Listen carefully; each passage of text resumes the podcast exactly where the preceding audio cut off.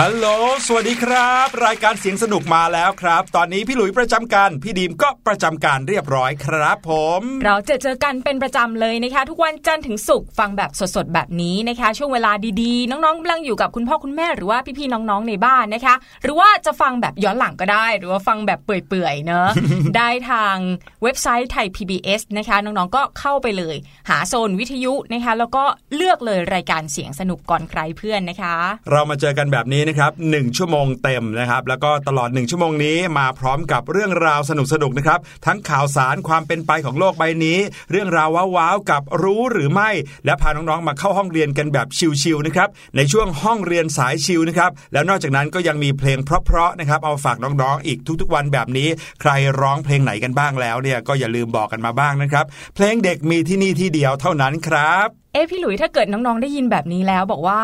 โอ้พี่หลุยคะหนูเนี่ยร้องได้ทุกเพลงเลยอยากจะส่งเสียงของตัวเองมาเปิดในรายการบ้างจะได้ไหมคะอย่างเงี้ยทำยังไงดีอ่ะขอให้ส่งมาก่อนนะครับ ส่งมาแล้วเดี๋ยวจะเอามาออกรายการนี้ให้เลยก็แล้วกันนะครับติดต่อเข้าไปที่ไทย PBS ได้เลยบอกว่าอยากจะร่วมสนุกกับรายการเสียงสนุกนะครับเอาละครับวันนี้นะครับต้องบอกพี่ดรีมแล้วก็บอกน้องๆทุกคนนะฮะว่าช่วงเนี้ยพี่หลุยมีความสุขมากๆเลยทำไมอะคะมีอะไรพิเศษไปไหนมาไหนนะครับพี่หลุยส์ก็เริ่มที่จะเห็นผู้คนเนี่ยนะฮะเขาลดการใช้ถุงพลาสติกกันแล้วเมื่อวานนี้เนี่ยพี่หลุยส์ไปที่ห้างสรรพสินค้านะครับพอเข้าไปที่ซุปเปอร์มาร์เก็ตเนี่ยก็เห็นคุณลุงคุณป้าคุณพี่หลายๆคนเลยนะครับเขาจะมีถุงผ้าเป็นของตัวเองพอเดินไปนะครับแล้วก็ซื้อนู่นซื้อนี่ซื้อนั่นก็เอาใส่ในตะกร้าใช่ไหมครับตะกร้ารถเข็นอะไรต่างๆเนี่ยเสร็จแล้วพอเอาไปจ่ายเงินเขาก็บอกว่าไม่รับถุงค่ะแล้วก็เอาใส่ในถุงผ้าที่เตรียมมาโอ้โหพี่หลุยส์นี่นะยืนถือถุงผ้าของตัวเองอย่างภาคภูมิใจเลยเพราะว่ามีกับเขาเหมือนกันพี่ดิมก็เคยเจอสถานการณ์แบบนี้นะคะคือพนักงานที่เคาน์เตอร์ในห้างเนี่ยเขาก็บอกคุณผู้หญิงที่เป็นลูกค้าข้างหน้าเหมือนกับพี่ดิมนี่แหละบอกว่าวันนี้เนี่ยทางห้างไม่แจกถุงนะคะเพราะว่าเป็นวันพุธคือเขาเริ่มจากการงดแจกถุงเป็นวันๆก่อนสัก1วันต่อสัปดาห์ก่อนนะคะคุณผู้หญิงข้างหน้าเนี่ยตอบแบบมั่นใจและภูมิใจมากๆเลยค่ะพี่หลุยเธอบอกว่าอ๋อทราบค่ะเนี่ยดิฉันก็เตรียมถุงมาเหมือนกันแล้วก็ตั้งใจว่าจะเข็นรถเข็นไปที่รถเลยจะได้ไม่ต้องใช้ถุงพลาสติกให้เปลืองด้วยใช่แล้วครับเดี๋ยวนี้ไปไหนมาไหนก็เห็นคนที่จะเริ่มลดการใช้พลาสติกกันมากมายสิ่งนึงนะครับนอกจากถุงพลาสติกแล้วนะพี่ดีมที่หลุยเห็นเนี่ยเวลาที่เราไปตามที่ต่างๆเราก็มักจะเห็นข้างถนนเนี่ยจะมีรถเข็นใช่ไหมเพื่อขายน้ำอ่ะเขาเรียกน้ำชงใช่ไหมน้ำชงมีนมมีโอวัลตินมีอะไรอีกอ่ะน้ำแดงน้ำเขียวชามะนาวเพียบเลยใช่ไหมครับปกติเวลาเราซื้อเนี่ยก็จะแก้วละ20บาท25บาทเป็นแก้วพลาสติกใสๆพร้อมกันกับหลอดพลาสติกอีก1หลอดและแถมยังใส่ถุงพลาสติกอีก1ถุงที่เป็นหูหิ้วได้โอ้โหในเครื่องดื่มแก้วนึงเนี่ยนะครับมีพลาสติกถึง4ชิ้นเลยนะมีแก้วมีฝาปิดมีหลอดแล้วก็ยังมีถุงพลาสติกอีกโอ้โหแบบเปลืองทรัพยากรแล้วก็ใช้พลาสติกแบบเยอะมากๆเลยนะในการกินน้ำแต่ละครั้งบางคนเนี่ยพี่หลุยพี่ดีมเห็นตอนแรกเนี่ยเหมือนจะดีนะคือใช้แก้วที่ตัวเองพกไปตามร้านนะคะเป็นแก้วพลาสติกแต่ปรากฏว่ายังไงรู้มะแก้วที่เขาซื้อมาเนี่ยซื้อมาใช้ในการซื้อน้ำในแต่ละครั้งหรือว่าซื้อน้ำในร้านเนี่ยกลายเป็นแก้วใหม่ทั้งนั้นเลยนะคือมาแต่ละครั้งเนี่ยแก้วไม่ซ้ำกันเลยเรียกว่ามีแก้วติดตัวเนี่ยไม่ต่ำกว่า5ใบ ก็คือพอเห็นกระแสว่าคนเนี่ยเขาจะงดใช้พลาสติกงดใช้แก้วพลาสติกหรือว่าหลอดนะคะก็เลยไปจัดการซื้อแก้วใหม่มาเลยพี่ดิมว่าแบบนี้ไม่น่าจะเป็นวิธีการอนุรักษ์โลกเนอะคือการซื้อแก้วใหม่ๆอยู่ตลอดเวลาเนี่ยมันก็น่าจะทำให้มีการผลิตมากขึ้นแล้วก็เปลืองทรัพยากรมากขึ้นด้วยสู้ใช้แก้วอันเดียวใบเดิมเนี่ยเลือกลายที่เราชอบที่สุดแล้วก็ใช้ไปจนกว่ามันจะพังเลยอ่ะพี่ดิมว่าแนวทางนี้น่าจะถูกต้องมากกว่านะจริงครับหลายๆคนเนี่ยเลือกที่จะพยายามลดการใช้พลาสติกเนาะด้วยการพกถุงผ้าบ้างละพกแก้วพลาสติกหรือว่าแก้วโลหะอะไรเงี้ยที่ตัวเองเอาไว้จะได้ใช้ใส่เครื่องดื่มแทนแก้วของร้านได้ใช่ไหมแต่กลายเป็นว่ามีเยอะแยะมากมายนะครับบางคนนะครับก็มีถุงผ้าหลายลายมากๆจริงๆก็ตามความชอบนะครับแต่ทางที่ดีที่สุดเหมือนอย่างที่พี่ดีมบอกเลยครับว่าถ้าเรามีสัก1ถุงมีสัก1แก้วแล้วก็ใช้ไปเรื่อยๆนะครับใช้ไปจนกว่าจะพังใช้ไปจนกว่าจะใช้ไม่ได้แล้วนะครับแล้วค่อยเปลี่ยนใหม่อันนี้พี่หลุยว่าน่าจะเป็นประโยชน์มากกว่าเพราะว่าถ้าเกิดว่าเราใช้เยอะก็เท่ากับมีการผลิตเยอะใช่ไหมครับเพราะทุกคนใช้เยอะ คนที่เขาผลิตมาขายก็ผลิตมากขึ้นแล้วขั้นตอนการผลิตนี่แหละครับก็จะเป็นขั้นตอนที่จะช่วยให้เกิดโลกร้อนได้เหมือนกันใช่เนี่ยแหละเด็กๆก็ต้องเข้าใจวัตถุประสงค์ในการรณรงค์งดใช้พลาสติกนะคะไม่ใช่หมายความว่าเราจะใช้แก้วแต่แก้วใหม่ๆอย่างเดียวหรือว่าใช้แต่ถุงผ้าใบใหม่ๆอย่างเดียวนะคะเราใช้ทรัพยากรที่มีอยู่ให้มันเกิดประโยชน์ที่สุดดีกว่านะคะใช่ครับแล้วจะบอกว่านักวิทยาศาสตร์บางคนเนี่ยเขาก็เริ่มที่จะคิดค้นนะครับสิ่งต่างๆที่จะเอามาใช้แทนพลาสติกได้นะครับแล้วก็ขั้นตอนการผลิตก็จะไม่ได้ยุ่งยากรวมไปถึงไม่ส่งผลกระทบต่อโลกมากเท่ากับการผลิตพลาสติกบางทีก็ผลิตอะไรบางอย่างขึ้นมาทดแทนพลาสติกที่จะทำให้ย่อยสลายได้ง่ายด้วยโอ้โหฟังแบบนี้แล้วตื่นเต้นเลยนะอยากจะรู้เหลือเกินว่ามีวัตถุดิบหรือว่าวัสดุอะไรที่เอามาใช้แทนพลาสติกได้เพราะฉะนั้นเดี๋ยวรอติดตามกันในช่วงหน้า What's Going On ค่ะส่วนตอนนี้พักฟังเพลงกันก่อนค่ะเด็กๆ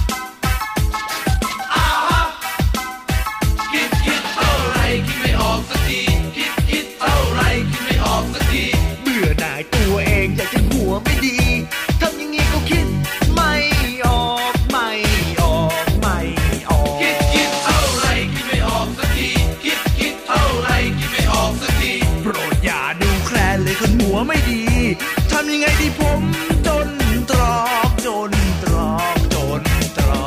กอาฮะอาฮะอาฮะอา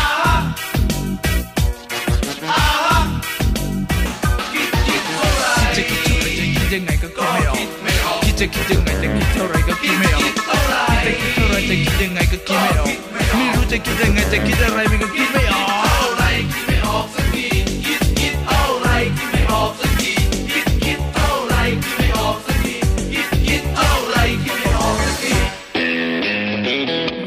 Going on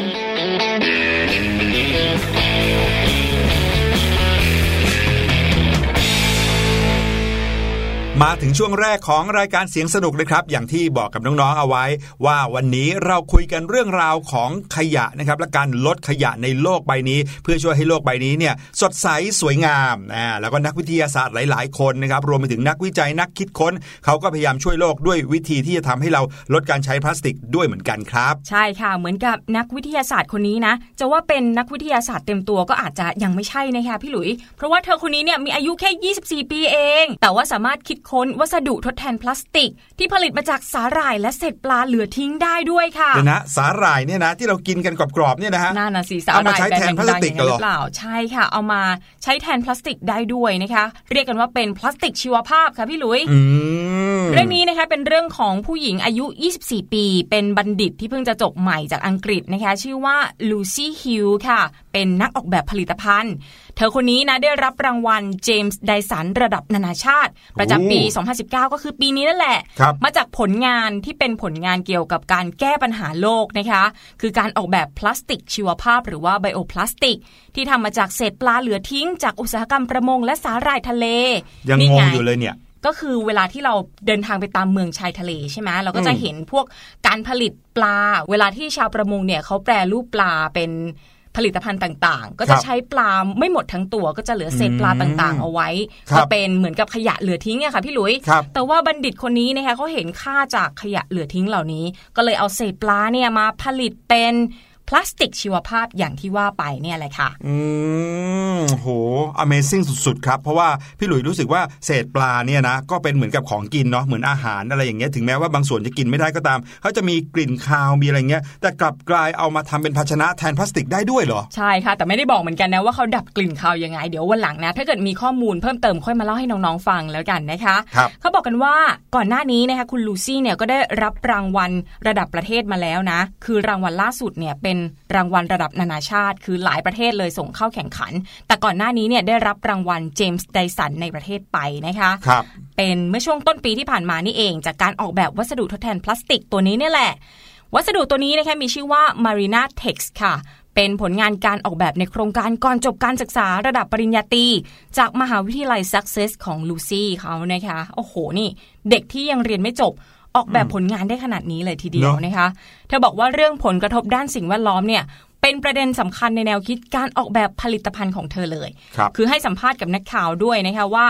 สำหรับฉันเรื่องความยั่งยืนไม่เคยเป็นประเด็นรองในการออกแบบอันนี้ก็ตีความได้ว่าเธอมองว่าประเด็นเรื่องความยั่งยืนหรือว่าการอนุรักษ์สิ่งแวดล้อมเนี่ยเป็นประเด็นหลักในการออกแบบของเธอเลยนะคะส่วนหนทางที่จะนำไปสู่การแก้ไขปัญหาขยะพลาสติกนะคะโครงการของลูซี่เนี่ยก็เริ่มต้นจากแนวคิดในการลดปัญหาปลาเหลือทิ้งจากอุตสาหกรรมประมงค่ะซึ่งองค์การ UN หรือว่าสหประชาชาตินะคะเขาบอกว่าแต่ละปีเนี่ยจะมีขยะจากอุตสาหกรรมประมงประมาณ50ล้านตันทั่วโลกค่ะเยอะเหมือนกันนะถ้าเกิดเอามากองเป็นภูเขาเนี่ยก็คงจะเป็นลูกใหญ่พอสมควรเลยหลายลูกด้วย Marina Tex เนี่ยผลิตขึ้นโดยใช้เศษปลาที่เหลือทิ้งนะคะไม่ว่าจะเป็นก้างปลาก็ได้หรือว่าเกล็ดปลาก็ได้เอามาผสมกับสาหร่ายสีแดงค่ะแล้วก็ส่วนผสมอื่นๆด้วยอย่างเช่นไคโตซานที่ได้มาจากเปลือกของสัตว์น้ำเปลือกแข็งอย่างเช่นกุ้งกับปูเพื่อเพิ่มความแข็งแรงทนทานให้กับผลิตภัณฑ์นี่แต่ว่าคุณสมบัติที่เรียกได้ว่าโดดเด่นจากพลาสติกชีวภาพชนิดอื่นๆนะคะก็คือ Marina Tex เนี่ยสามารถย่อยสลายในอุณหภูมิปกติได้ หมายความว่ายังไงหมายความว่าผู้คนเนี่ยจะสามารถทิ้งมันลงในถังทำปุ๋ยหมักที่บ้านได้เลยแล้วมันก็จะย่อยสลายภายในเวลา 4-6 สัปดาห์นี่ไงจุดเด่นคือตรงนี้เพราะว่าถ้าเป็นพลาสติกเนี่ยใช้เวลาก็ล้านกว่าปีอ่ะกว่าจะย่อยสลายได้สมมุติว่าเวลาเราถือถุงพลาสติกนะครับจากการซื้อของกลับมาที่บ้านเนี่ยเราก็จะพับถุงพลาสติกเก็บไว้นะฮะแล้วก็ไม่รู้ว่าจะเก็บไว้นานแค่ไหนกว่ามันจะย่อยสลายแต่อันเนี้ยเนี่ยพอเราหิ้วกลับบ้านมาเสร็จปุ๊บเอาของออกสามารถโยนใส่ในถังหมักปุ๋ยที่บ้านได้เลยอีกไม่เกิน 4-6 สัปดาห์มันก็จะย่อยสลายไปเลยประมาณ2เดือนได้นะคะพี่หลุยย่อยสลายไปเองเลยนะคะนอกจากนี้การที่ Marina Tex ผลิตจากของเหลือทิ้งจากอุตสาหกรรมประมงเนี่ยก็ถือว่าเป็นอีกคุณสมบัติเด่นของผลงานชิ้นนี้นะคะเพราะว่าไปช่วยให้ต้นทุนการผลิตพลาสติกชีวภาพมีราคาถูกพอๆกับพลาสติกที่ใช้ทำถุงใส่ของชนิดบางทั่วไปด้วยดีจังเลยอ่ะคุณลูซี่บอกด้วยนะคะว่าเธอเนี่ยหวังว่าวัสดุนี้จะสามารถนำไปใช้ทำหีบห่อผลิตภัณฑ์ต่างๆอย่างเช่นเอาไปทำเป็นกล่องใส่แซนด์วิชก็ได้หรือว่าจะทำเป็นถุงใส่ขนมอบต่างๆก็ได้นะคะซึ่งจะช่วยแก้ปัญหาขยะพลาสติกแบบใช้ครั้งเดียวทิ้งได้สุดยอดตบมือให้กับลูซี่หน่อยนะดูดิเด็กที่ยังไม่ทันเรียนจบเลยนะคิดเป็นผลงานออกมาได้ขนาดนี้เป็นพลาสติกที่พี่ดิมยกย่องเลยอะว่าเป็นการแก้ปัญหาโลกร้อนแบบยั่งยืนด้วยนะจริงครับเพราะว่าเราเอาขยะที่ไม่ใช้แล้วเนี่ยกลายมาทำเป็นถุงพลาสติกที่ยังใช้งานได้ใช้เสร็จแล้วมันย่อยสลายไปได้อีกต่างหากนี่ต้องบอกว่าสุดยอดแห่งการคิดเพื่อแก้ปัญหาจริงๆเลยนะครับก็ต้องปรบมือให้กับลูซี่คนนี้พี่หลุยยังมีอีกหนึ่งข่าวนะครับเป็นเรื่องราวของพลาสติกเหมือนกันนะครับแต่ว่าขอตั้งชื่อข่าวนี้ว่าเคยสุดยอดเคยสุดยอดนี่คือหมายถึงเคยทำอะไรที่สุดยอดมาหรือเปล่าอย่างนี้หรือเปล่าคะไม่ใช่ครับเคยสุดยอดจริงๆครับพี่ดีมรู้จักเคยไหมน้องๆรู้จักเคยไหมฮะเคยที่ว่าเนี่ยก็คือกุ้งตัวเล็กๆๆๆเลยนะครับที่เขาเอามาใช้ทำกะปินั่นเองตัวเคยนะฮะที่มีรูปร่างคล้ายกับกุ้งขนาดเล็กเนี่ยที่เราเคยกินกันในกะปิเนี่ยครับก็สามารถเดี๋ยวๆเคยที่เราเอามากินเคยในกะปิเยอะไปหมดเลยนะครับอยู่ในกะปิเนี่ยแหละครับสามารถที่จะย่อยสลายเม็ดไมโครพลาสติกขนาดจิ๋วได้ครับซึ่งเม็ดไมโครพลาสติกขนาดจิ๋วเนี่ยถามว่ามาจากไหนก็มาจากขยะในท้องทะเลนี่เองนะครับพอเวลามันค่อยๆแตกตัวก็เลยขนาดเล็กลงเรื่อยๆจนกลายเป็นไมโครพลาสติกนะครับแล้วเขาก็สามารถย่อยสลายไมโครพลาสติกให้เล็กลงไปอีกได้โดยที่เม็ดพลาสติกที่ตัวเคยย่อยสลายแล้วเนี่ยจะมีลักษณะเล็กระดับนาโนเลยทีเดียวคือเล็กลงไปมากกว่า100เท่านะครับซึ่งนักวิทยาศาสตร์เขาก็กลัวครับว่าจะกลายไปเป็นปัญหามลภาวะสะสมในส่วนลึกของมหาสมุทรได้มากขึ้นไปอีกครับโอ้นี่ทำให้พี่หลุยเนี่ยนึกถึงข่าวที่บอกว่า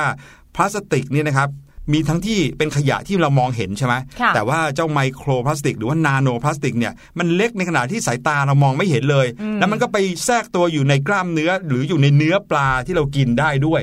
นั่นแปลว่าเรากินปลาเนี่ยถ้าเรากินปลาพลาสติกเลยนะครับแต่ว่ามันขนาดเล็กมากจริงๆนะแต่ถ้าสะสมมากก็ไม่ดีต่อร่างกายเหมือนกันเรื่องนี้นะครับคณะนักวิจัยจากมหาวิทยาลัยกริฟฟิธนะครับของออสเตรเลียเขาก็เผยแพร่ผลการค้นพบเรื่องนี้นะครับโดยที่เขาระบุว่า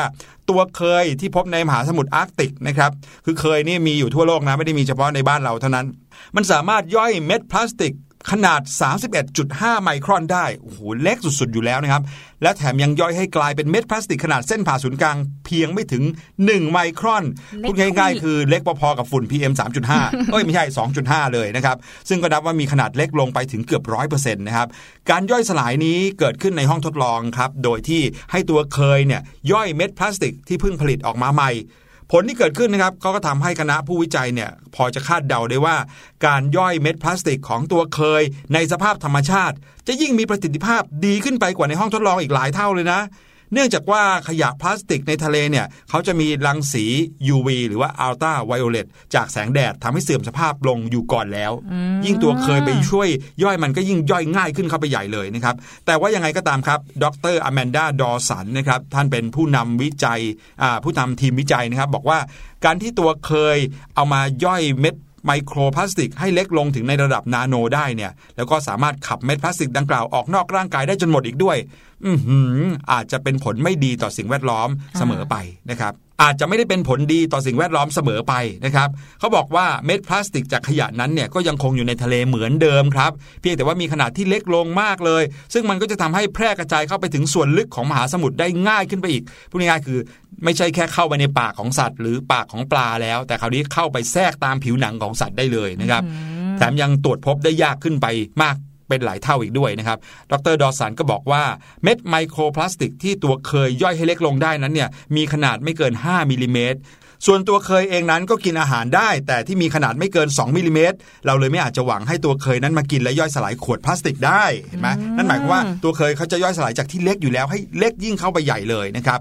เมื่อปลายปีที่แล้วครับงานวิจัยของมหาวิทยาลัยนิวคาสเซิลในสหราชอาณาจักรหรือประเทศอังกฤษเนี่ยเขาก็บอกว่ามีเม็ดไมโครพลาสติกจากขยะอยู่ในท้องของสัตว์ที่อาศัยตามก้นทะเลในร่องลึกของมหาสมุทรแปซิฟิกโดยพบร่องรอยของมลภาวะนี้แม้แต่ในสัตว์น้ำที่อาศัยตรงที่ส่วนลึกลงไปเป็นกิโลเมตรก็เจอครับโอ้โหไม่น่าเชื่อเลยนะพลาสติกนี้ไปลึกเป็นกิโลเมตรในท้องทะเลได้เลยนะฮะดร.ดอสันเขายังบอกอีกด้วยว่านอกจากตัวเคยแล้วเนี่ยยังคาดว่าน่าจะมีสัตว์ทะเลจำพวกแพลงก์ตอนที่มีเปลือกแข็งอีกหลายชนิดนะครับที่ย่อยเม็ดพลาสติกได้อย่างนี้ซึ่งทำให้ประมาณการได้ว่ายังมีเม็ดพลาสติกขนาดเล็กจิ๋วๆจากขยะที่ปนเปื้อนในมหาสมุทรอีกเป็นจำนวนมากกว่าที่เคยตรวจพบและคาดคะเนกันไว้อีกครับอ๋อคือถึงแม้ว่าเราจะมองไม่เห็นตัวขยะเป็นชิ้นๆอยู่ในมหาสมุทรก็จริงนะแต่ว่ามันไม่ได้ลดน้อยลงเลยคือมันแค่เปลี่ยนจากขนาดที่ใหญ่ขึ้นไปเล็กจิ๋วจนเรามองไม่เห็นแล้วก็จมลงไปลึกลงไปอีกซึมเข้าสู่ผิวหนังสัตว์อีกโอ้ใช่ครับนี่ไม่ใช่เรื่องดีเลยนะคะนี่ลองนึกภาพนะถ้าเราเอาแก้วเนี่ยตักน้ำทะเลขึ้นมา1แก้วในแก้วนั้นน่ะอาจจะมีพลาสติกอยู่เต็มแก้วก็ได้นะแต่ขนาดเล็กมากจนเรามองไม่เห็นโอ้โหพูดแล้วก็นึกถึงข่าวเมื่อสักประมาณเดือนที่แล้วเลยครับพี่ดีมที่เขาไปซื้อกาแฟปั่นหรือว่าโกโก้ปั่นที่ร้านค้าแห่งหนึ่งอ่ะเป็นร้านขายเครื่องดื่มอย่างเงี้ยนะครับเจ้าดังด้วยนะปรากฏว่าเขารู้สึกเหมือนกินเข้าไปแล้วมันไม่เหมือนน้ำแข็งปั่นอ่ะคือมันไม่ยอมละลายไปในคออย่างเงี้ยเขาก็เลยลองมาล้างดูครับเอาแก้วน้ำโกโก้ปั่นเนี่ยมาล้างในน้ำนะครับแล้วก็ใส่ในชามกรองเอาไว้ปรากฏว่าในนั้นเนี่ยมีเศษพลาสติกใสๆเต็มไปหมดเลยโอ้ไม่รู้เลยว่ากินเข้าไปเยอะขนาดไหนแล้วนั่นน่ะสิพี่ดิมนึกถึงอีกเรื่องนึงเป็นเหมือนมุกตลกเป็นตลกร้ายของฝรั่งเขาอ่ะนะคะที่พูดถึงเรื่องของไมโครพลาสติกที่มันแทรกซึมไปอยู่ตามเนื้อปลาหรือว่าสัตว์ทะเลต่างๆค่ะพี่หลุยคือที่ร้านขายอาหารทะเลค่ะแม่ค้าเนี่ยเขาก็หยิบอาหารทะเลให้ลูกค้าไปเลยโดยไม่ใส่ถุงนะคะแล้วก็บอกกับลูกค้าว่าถุงพลาสติกเนี่ยไม่ต้องหรอกเพราะว่ามันอยู่ในตัวปลาแล้วเป็นตลกร้ายมากๆเลยอ่ะอันนี้ฟังแล้วก็ไม่ค่อยตลกเท่าไหร่แต่ว่าลองนึกดูสิครับถ้าเราซื้อกลับไปที่บ้านปรุงอาหารอย่างดีแล้วแต่ว่าในนั้นเต็มไปด้วยพลาสติกเนี่ยคงไม่ดีแน่เลยนะครับอันตรายมากๆดังนั้นเรามาช่วยกันนะครับน้องๆอะไรก็ตามแต่ที่ทำให้เกิดขยะพลาสติกเกิดขึ้นเราจะพยายามลดงดแล้วก็ไม่ใช้นะครับค่ะเมื่อตะกี้นี้นะคะพี่หลุยเนี่ยเล่าถึงข่าวที่เกี่ยวกับพลาสติกหรือว่าขยะขนาดเล็กๆแบบจิ๋วๆที่เราอาจจะไม่สามารถมองเห็นได้ใช่ไหมคะแต่ทีนี้กลับมาพูดถึงขยะแบบอันใหญ่ๆแล้วก็ขยะที่มีจำนวนมากกันบ้างค่ะเรื่องราวที่เกี่ยวกับขยะในบ่อขยะของจีนค่ะเรื่องราวเป็นอย่างนี้ค่ะบ่อขยะที่ใหญ่ที่สุดในจีนเนี่ยปรากฏว่าตอนนี้เต็มเรียบร้อยแล้วนะคะถือว่าเร็วกว่าที่กำหนดไว้ถึง25ปีด้วยนี่ไม่ใช่สถิติที่ดีเลยนะคะเนี่ยลองนึกภาพนะครับน้องๆในแต่ละประเทศเขาก็จะมีบ่อขยะที่เอาไว้ในการกำจัดขยะเนาะแล้วก็บ่อขยะเนี่ยจะมีขนาดใหญ่โตมโหฬารมากเลยนะครับซึ่งบางทีเนี่ยใหญ่พอๆกับเมืองนึงก็เป็นไปได้นะครับยิ่งในประเทศจีนที่ประเทศเขากว้างใหญ่อยู่แล้วนะบ่อขยะยิ่งกว้างเข้าไปใหญ่เลยเขาก็มีการประมาณการว่าเจ้าบ่อขยะเนี่ยจะเต็มนะครับแต่ว่าจะเต็มในปีอะไรต่างๆที่คาดการไว้ปรากฏว่าทุกวันนี้ยังไม่ถึงวันที่คาดการไว้เลยปรากฏเต็มแล้วใช้โควต้าหมดแล้วเต็มล่วงหน้าตั้ง25ปีเนี่ยโอ้นั่นน่ะสิแล้วระหว่างนี้เราจะไปทิ้งที่ไหนกันเรามาฟังเรื่องนี้กันนะคะบ่อขยะเจียงซุนโกในมณฑลซ่านซีซึ่งมีขนาดใหญ่เท่ากับสนามฟุตบอล100สนามลองจินตนาการดูว่าใหญ่แค่ไหนนะคะบ่อขยะแห่งนี้ถูกออกแบบมาให้รองรับขยะ 2,500 ตันต่อวันค่ะเยอะนะแต่ว่ากลับต้องมารองรับขยะถึง 10,000 ตันต่อวันนี่มันเกินปริมาณที่มันจะต้องรองรับเนี่ยไม่รู้กี่เท่าเลยนะ4เท่าจาก 2,500 มาเป็น 10,000 ตันน่ะก็ถือว่ามากที่สุดในบรรดาบ่อขยะที่มีทั้งหมดในจีนค่ะจีนเนี่ยก็ได้ชื่อว่าเป็นหนึ่งในชาติที่ปล่อยมลพิษมากที่สุดในโลกและตอนนี้นะคะกำลังต่อสู้กับปัญหาขยะที่เกิดจากประชากร 1,400 ล้านคนมานานหลายปีค่ะนี่ไงจำนวนประชากรที่เยอะก็ทำให้มีขยะเยอะด้วยนะจีนก็เลยพยายามที่จะแก้ปัญหานี้ด้วยการสร้างบ่อขยะขนาดใหญ่นะคะถามว่าบ่อขยะแห่งนี้ใหญ่แค่ไหนเมื่อตะกี้นี้ก็บอกไปแล้วนะคะใหญ่เท่ากับสนามฟุตบอล100สนามแล้วก็ถูกสร้างขึ้นเมื่อปี1994มีกำหนดใช้งานไปจนถึงปี2044ค่ะนับแล้วนะคะก็ประมาณ50ปีนั่นแหละบ่อขยะนี้นะคะรองรับขยะจากประชากรกว่า8ล้านคนครอบคลุมพื้นที่เกือบ 700,000 ตารางเมตรนะคะ ลึกเนี่ยประมาณ150เมตรมีความสามารถในการรองรับขยะได้มากกว่า34ล้านลูกบาศก์เมตรค่ะสุดยอดเยอะมากๆเลยก่อนหน้านี้นะคะ CR เนี่ยเป็นเพียงไม่กี่เมืองในจีนที่มีการจัดการขยะครัวเรือนด้วยการส่งไปทิ้งที่บ่อขยะเพียงอย่างเดียวทำให้พื้นที่นี้เนี่ยมันเต็มก่อนกำหนดค่ะจนกระทั่งเมื่อต้นเดือนที่ผ่านมานี้เองนะเพิ่งจะมีการเปิดโรงเผาขยะแห่งใหม่คาดว่าจะเปิดเพิ่มอีก4แห่งภายในปีหน้านะคะซึ่งเจ้าโรงเผาขยะเหล่านี้เนี่ยแหละจะช่วยกำจัดขยะได้ 12,750 ตันค่ะเรียกว่าฝังไม่พอแล้วต้องเผาต่อแล้วอะถ้าเกิดเผายังแก้ปัญหาไม่ได้ก็ไม่รู้จะทำยังไงแล้วนะก็ถือว่าทั้งหมดนี้นะคะก็เป็นส่วนหนึ่งของแผนแห่งชาติในการลดจำนวนบ่อขยะลงค่ะเพื่อที่จะหันไปใช้วิธีการกำจัดขยะแบบอื่นแทนอย่างเช่นการเผาขยะที่ว่าไปนะคะ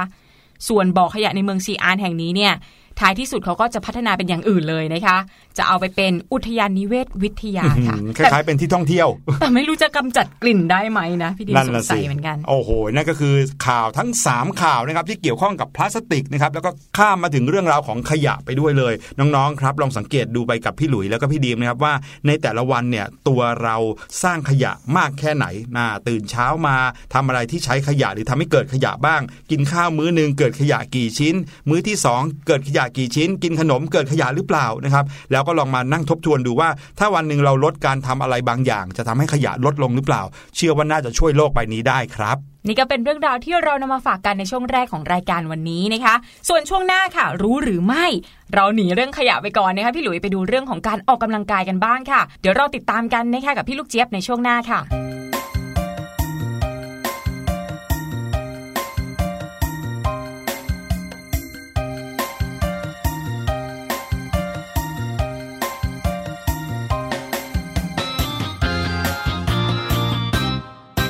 จันส่องแมงป่องร้องเพลงแมงมุมโต้งเต้งโยงเยงชักใหญ่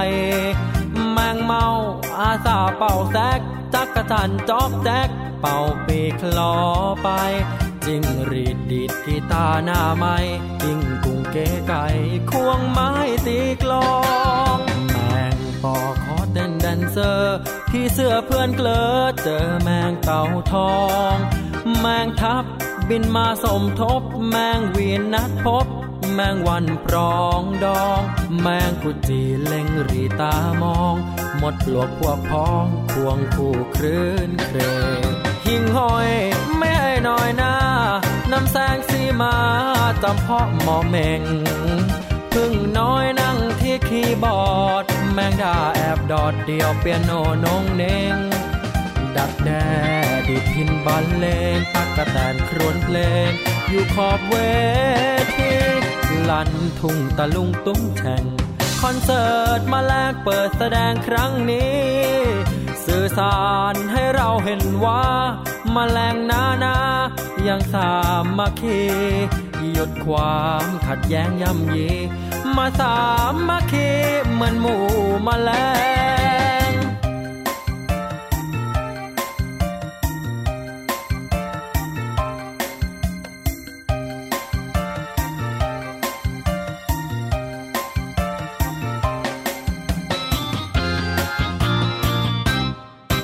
หิ่งห้อยไม่ให้น้อยหน้านำแสงสีมาจำเพาะหมอเมงพึ่งน้อยนั่งที่คีย์บอร์ดแมงดาแอบดอดเดียวเปียโนนงเน่งดักแด้ดิดพินบรรเลงตั๊กแตนครวญเพลงอยู่ขอบเวทีลั่นทุ่งตะลุงตุ้งแฉ่งคอนเสิร์ตมาแลกเปิดแสดงครั้งนี้สื่อสารให้เราเห็นว่าแมลงนายังสามัคคีหยุดความขัดแย้งย่ำยีมาสามัคคีเหมือนหมู่แมลง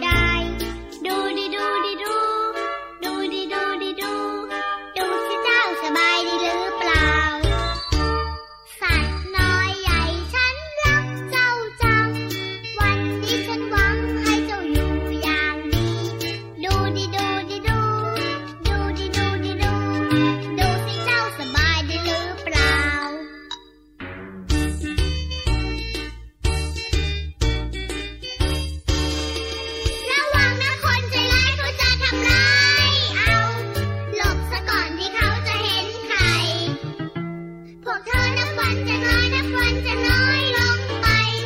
ใจฉันอยากเห็นเธออยู่ทุกวันดูสิเจ้าสบายดีหรือเปล่าดูสิเจ้าสบายดีหรือเปล่า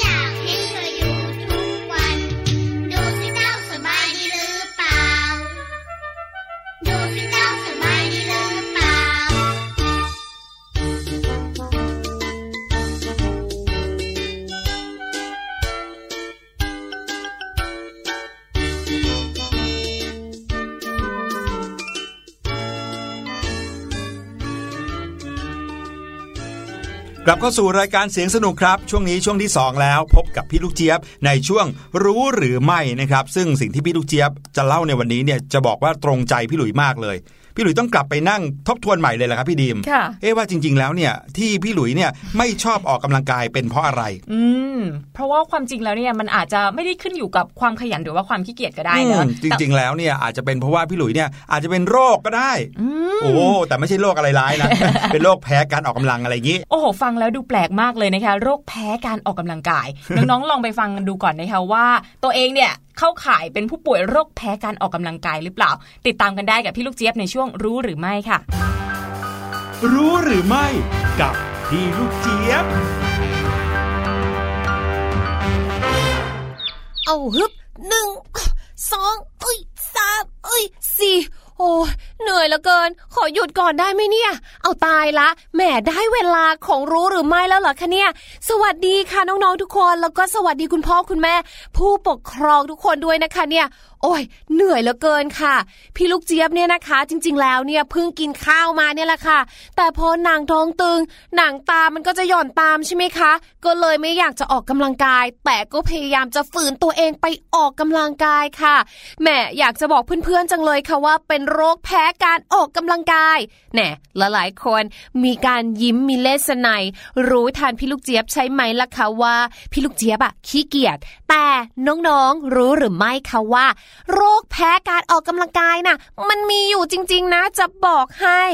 โรคแพ้การออกกำลังกายนะคะหรือภาษาอังกฤษค่ะเรียกว่า exercise induced anaphylaxis นะคะถ้าแปลตรงตัวเลยก็คืออาการแพ้ระดับรุนแรงที่ถูกกระตุ้นโดยการออกกำลังกายนั่นเองค่ะโรคนี้เป็นที่รู้จักกันครั้งแรกในปี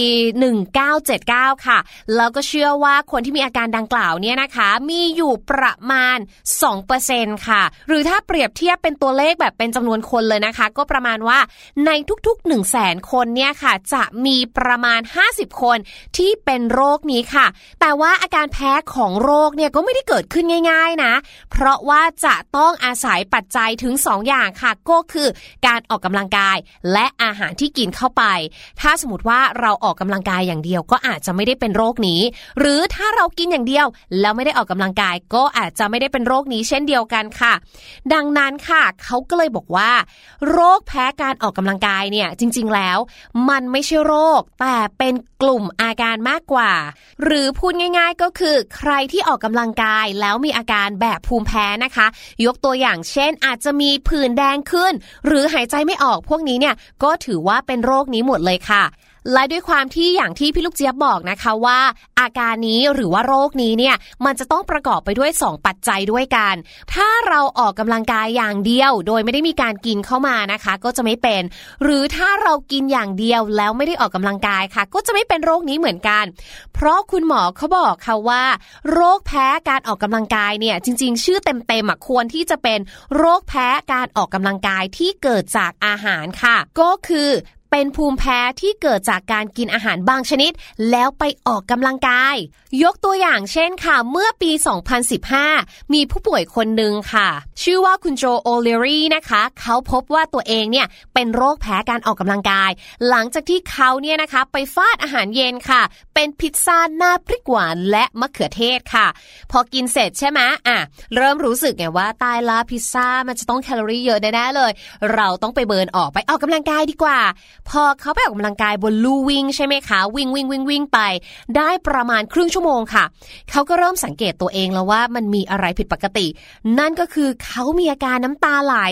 หายใจไม่ออกตาบวมหน้าบวมค่ะเขาก็เลยถูกนำตัวส่งห้องฉุกเฉินทันทีค่ะแล้วก็โชคดีมากๆเลยก็คือได้รับการรักษาทันนะคะตอนนั้นนั่นเองค่ะเขาถึงได้รู้ว่าอ๋อเขาเนี่ยมีอาการเป็นโรคแพ้การออกกำลังกายและหมอเนี่ยก็พบว่าเขาเนี่ยแพ้มะเขือเทศพริกหวานถั่วแล้วก็ถั่วเหลืองพอเขากินเข้าไปแล้วถูกกระตุ้นด้วยการออกกำลังกายเลยทำให้เขาเนี่ยมีอาการเหล่านี้ขึ้นมาค่ะคราวนี้ค่ะคุณหมอเขาก็เลยพยายามหาสาเหตุที่มันเชื่อมโยงกันว่าทำไมถ้าเราออกกำลังกายอย่างเดียวไม่เป็นอะไรถ้าเรากินอย่างเดียวแล้วไม่ออกกำลังกายก็ไม่เป็นอะไรแต่พอกินแล้วไปออกกำลังกายทำไมอาการแพ้อาหารเหล่านี้มันถึงได้ออกมาได้ชัดเจนขนาดนี้นะคะเขาก็เลยมีการทดลองแล้วก็สันนิษฐานความเชื่อมโยงของการออกกำลังกายต่อการแพ้อาหารเอาไว้หลายอย่างเลยนะคะซึ่งเขาบอกว่ามันเกี่ยวพันกันแบบนี้ค่ะก็คือเมื่อเราไปออกกำลังกายเนี่ยสิ่งที่มันเกิดขึ้นกับร่างกายของเราก็คือข้อแรกก็คือระหว่างที่เราออกกำลังกายเนี่ยแน่นอนเลือดจะมีการสูบฉีดมากขึ้นพอเลือดสูบฉีดมากขึ้นเลือดเนี่ยมันเป็นเหมือนกับตัวที่นำพาสารอาหารหรือว่านำพาอะไรหลายๆอย่างไปให้ทั่วให้กระจายร่างกายของเราใช่ไหมอันนี้ตาเอาไว้ก่อนนะคะทดเอาไว้ก่อนว่าเลือดสูบฉีดมากขึ้นข้อที่2ค่ะระหว่างที่เราออกกำลังกายเนี่ยโปรตีนในลำไส้เนี่ยก็จะทำงานผิดไปจากปกติคำว่าผิดไปจากปกติคืออะไรคือโปรตีนในลำไส้เนี่ยดันไปทำปฏิกิริยากับอาหารที่เราเนี่ยได้กินเข้าไปแล้วเนี่ยมันจะทำให้เกิดอาการแพ้ได้ง่ายขึ้นค่ะและกลับไปที่ข้อ1คือการออกกำลังกายทำให้เลือดสูบฉีดได้มากขึ้นใช่ไหมคะพอเลือดสูบฉีดมากขึ้นมันก็ไปกระตุ้นให้ทางเดินอาหารเนี่ยดูดซึมสารอาหารมากขึ้นซึ่งเจ้าสารอาหารที่มันออกมาเนี่ยมันเป็นสารอาหารที่มันเกิดจากการแพ้ด้วยมันก็เหมือนเลือดเนี่ยนำพาเอาความแพ้เนี่ยค่ะให้มันกระจายไปทั่วตัวเลยส่วนอาการหนักเบาเนี่ยนะคะที่จะเกิดขึ้นเนี่ยเขาบอกว่าก็ขึ้นอยู่กับความหนักเบาของการออกกำลังกายของเราเช่นเดียวกันบางทีออกกำลังกายเยอะเนาะมันก็จะยิ่งส่งกระจายการแพ้เนี่ยค่ะไปตามร่างกายของเราได้เยอะมากขึ้นเร็วมากขึ้นนั่นเองค่ะแต่อย่างที่บอกนะคะว่าอันนี้เป็นแค่การสันนิษฐานเฉยๆคาดเดาเฉยๆค่ะคุณหมอเนี่ยก็ยังไม่รู้เลยว่าสรุปแล้วเนี่ยความเชื่อมโยงของการออกกำลังกายกับอาการแพ้ที่กินอาหารเข้าไปเนี่ยมันเกี่ยวข้องกันยังไงนะคะดังนั้นเขาก็เลยบอกว่าเพื่อป้องกันไม่ให้เกิดอาการนี้ค่ะวิธีการง่ายๆเลยก็คือมันก็เหมือนกับโรคภูมิแพ้ทั่วไปก็คือให้เราเนี่ยหลีกเลี่ยงสิ่งที่กระตุ้นให้เกิดอาการไม่ว่าจะเป็นหลีกเลี่ยงไม่กินอาหารที่ทำให้แพ้หรือนะคะการกินอาหารแล้วก็อย่าเพิ่งออกกำลังกายคือให้พักก่อนให้ร่างกายเนี่ยเขาได้ย่อยอาหารก่อนได้สูบฉีดได้อะไรไปก่อนนะคะแล้วก็ค่อยไปออกกำลังกายนั่นเองค่ะโดยถ้าเกิดว่าเรานะคะจะกินข้าวก่อนออกกำลังกายค่ะพอกินเสร็จแล้วเนี่ยให้เราเนี่ยพักก่อนนะคะก่อนที่จะไปออกกำลังกายเนี่ยประมาณ 1-2 ชั่วโมงแต่ถ้าเกิดว่าเราเนี่ยเลือกที่จะออกกำลังกายก่อนแล้วค่อยไปกินข้าวนะคะเราควรที่จะทานมื้อหลังออกกำลังกายค่ะประมาณ45นาทีนั่นเองก็พักเอาไว้ก่อนนะคะให้ร่างกายเขาได้โฟกัสกับกิจกรรมอย่างใดอย่างหนึ่งก่อนก็คือจะย่อยอาหารดีหรือว่าจะไปออกกำลังกายดีนะคะจะได้ไม่เกิดอาการแพ้เหล่านี้เป็นต้นค่ะและนี่นะคะก็เป็นเกร็ดน่ารู้เล็กๆน้อยๆค่ะที่พี่ลูกเจี๊ยบนำมาฝากกันในวันนี้กับเรื่องของการแพ้การออกกำลัง างกายนั่นเองซึ่งเราก็ได้คำตอบแล้วเนาะว่าจริงๆแล้วเนี่ยมันไม่ใช่อาการขี้เกียจไม่ใช่ว่าเราแบบว่าแพ้การออกกำลังกายแต่ว่าเป็นการแพ้อาหารที่เรากินประกอบกับการออกกำลังกายนั่นเองค่ะส่วนวันพรุ่งนี้นะคะพี่ลูกเจี๊ยบจะมีเรื่องอะไรมาฝากกันติดตามฟังกันให้ดีวันนี้ขอไปออกกำลังกายต่อแล้วนะคะสวัสดีค่ะรู้หรือไม่กับพี่ลูกเจี๊ยบ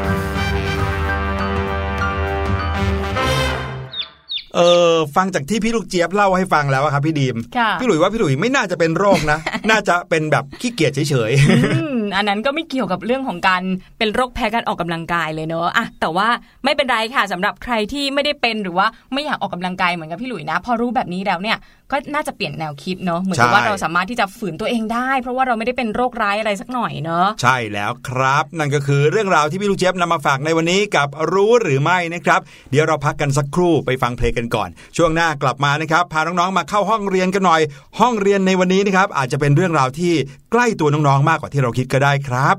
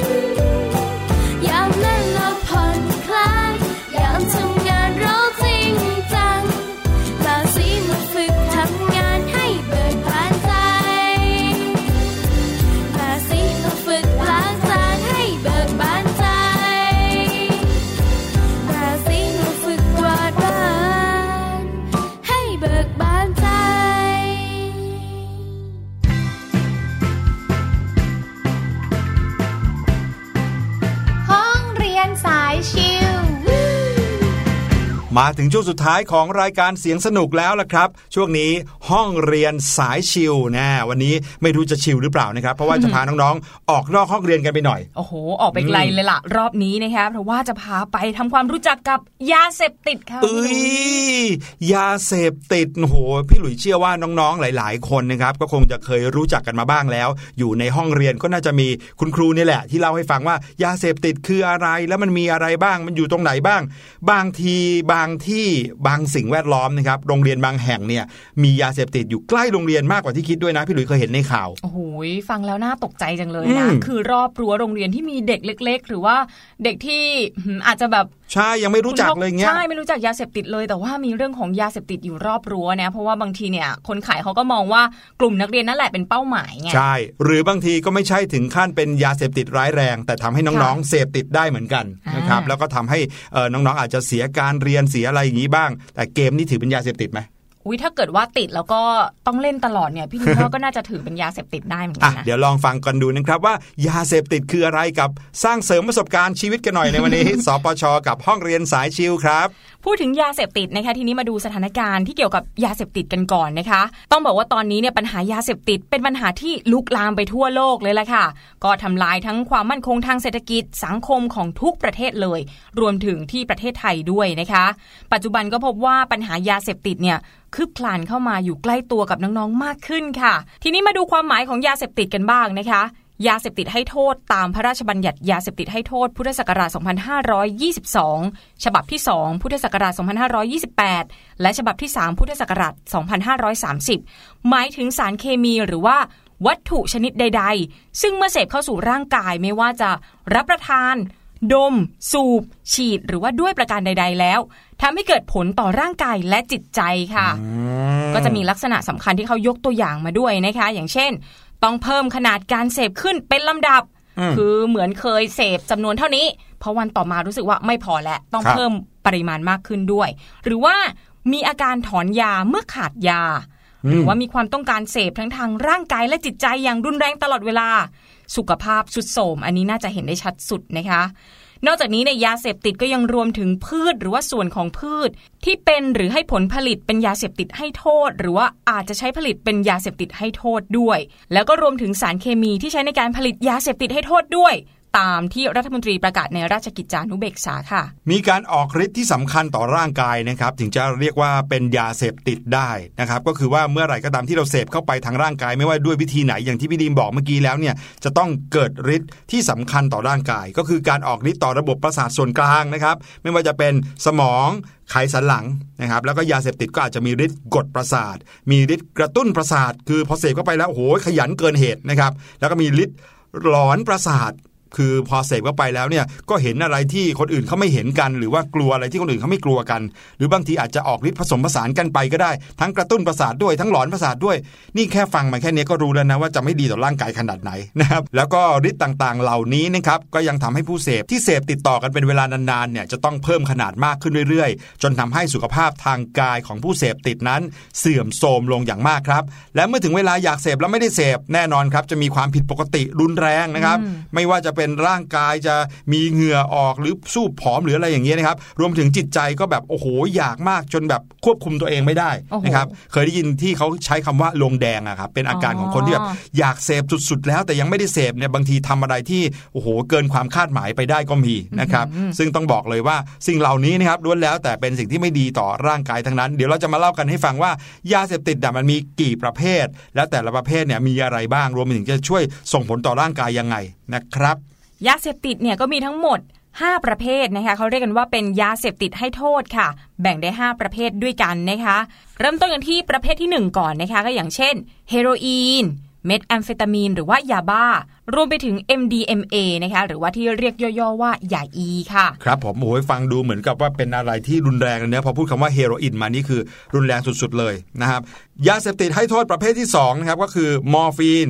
โคเดอีนเพทิดินเมทาโดนและก็ฟินอันนี้ไม่ค่อยรู้จักชื่อเท่าไหร่นะครับรู้จักแต่ฟินกับมอร์ฟีนนะครับน่าจะเกี่ยวข้องกับทางการแพทย์เนาะค่ะแต่ว่าเอามาใช้ผิดประเภทส่วนประเภทที่3นะคะก็อย่างเช่นยาแก้ไอหุยอันนี้ก็เป็นยาเสพติดด้วยนะนั่นน่ะสิอ๋อแต่ว่าไม่ใช่ยาแก้ไอทั่วไปค่ะเป็นยาแก้ไอที่มีตัวยาโคเคีนหรือว่ายาแก้ท้องเสียเนี่ยก็ถือว่าเป็นยาเสพติดให้โทษนะคะแต่ว่าต้องเน้นว่าเป็นยาแก้ท้องเสียที่มีตัวยาไดเฟนอกซินค่ะครับผมยาเสพติดให้โทษประเภทที่4นะครับก็คือพวกน้ำยาเคมีอะซิติกแอนไฮไดร์นะครับแล้วก็น้ำยาเคมีต่างๆที่เมื่อเสพเข้าไปแล้วอาจจะทำให้เกิดอาการติดได้นะครับเป็นชื่อทางเคมีทั้งนั้นเลยไม่ว่าจะเป็นอะซิติลคลอไรด์เอทิลีดินนะครับไดอะซิเตตสารเออร์โกแมทรีนแล้วก็คลอซูโดอีเฟดรีนนะครับส่วนประเภทสุดท้ายนะคะประเภทที่5ค่ะก็อย่างเช่นพืชกัญชาพืชกระท่อมพืชฝิ่นและพืชเห็ดขี้ควายด้วยนะคะ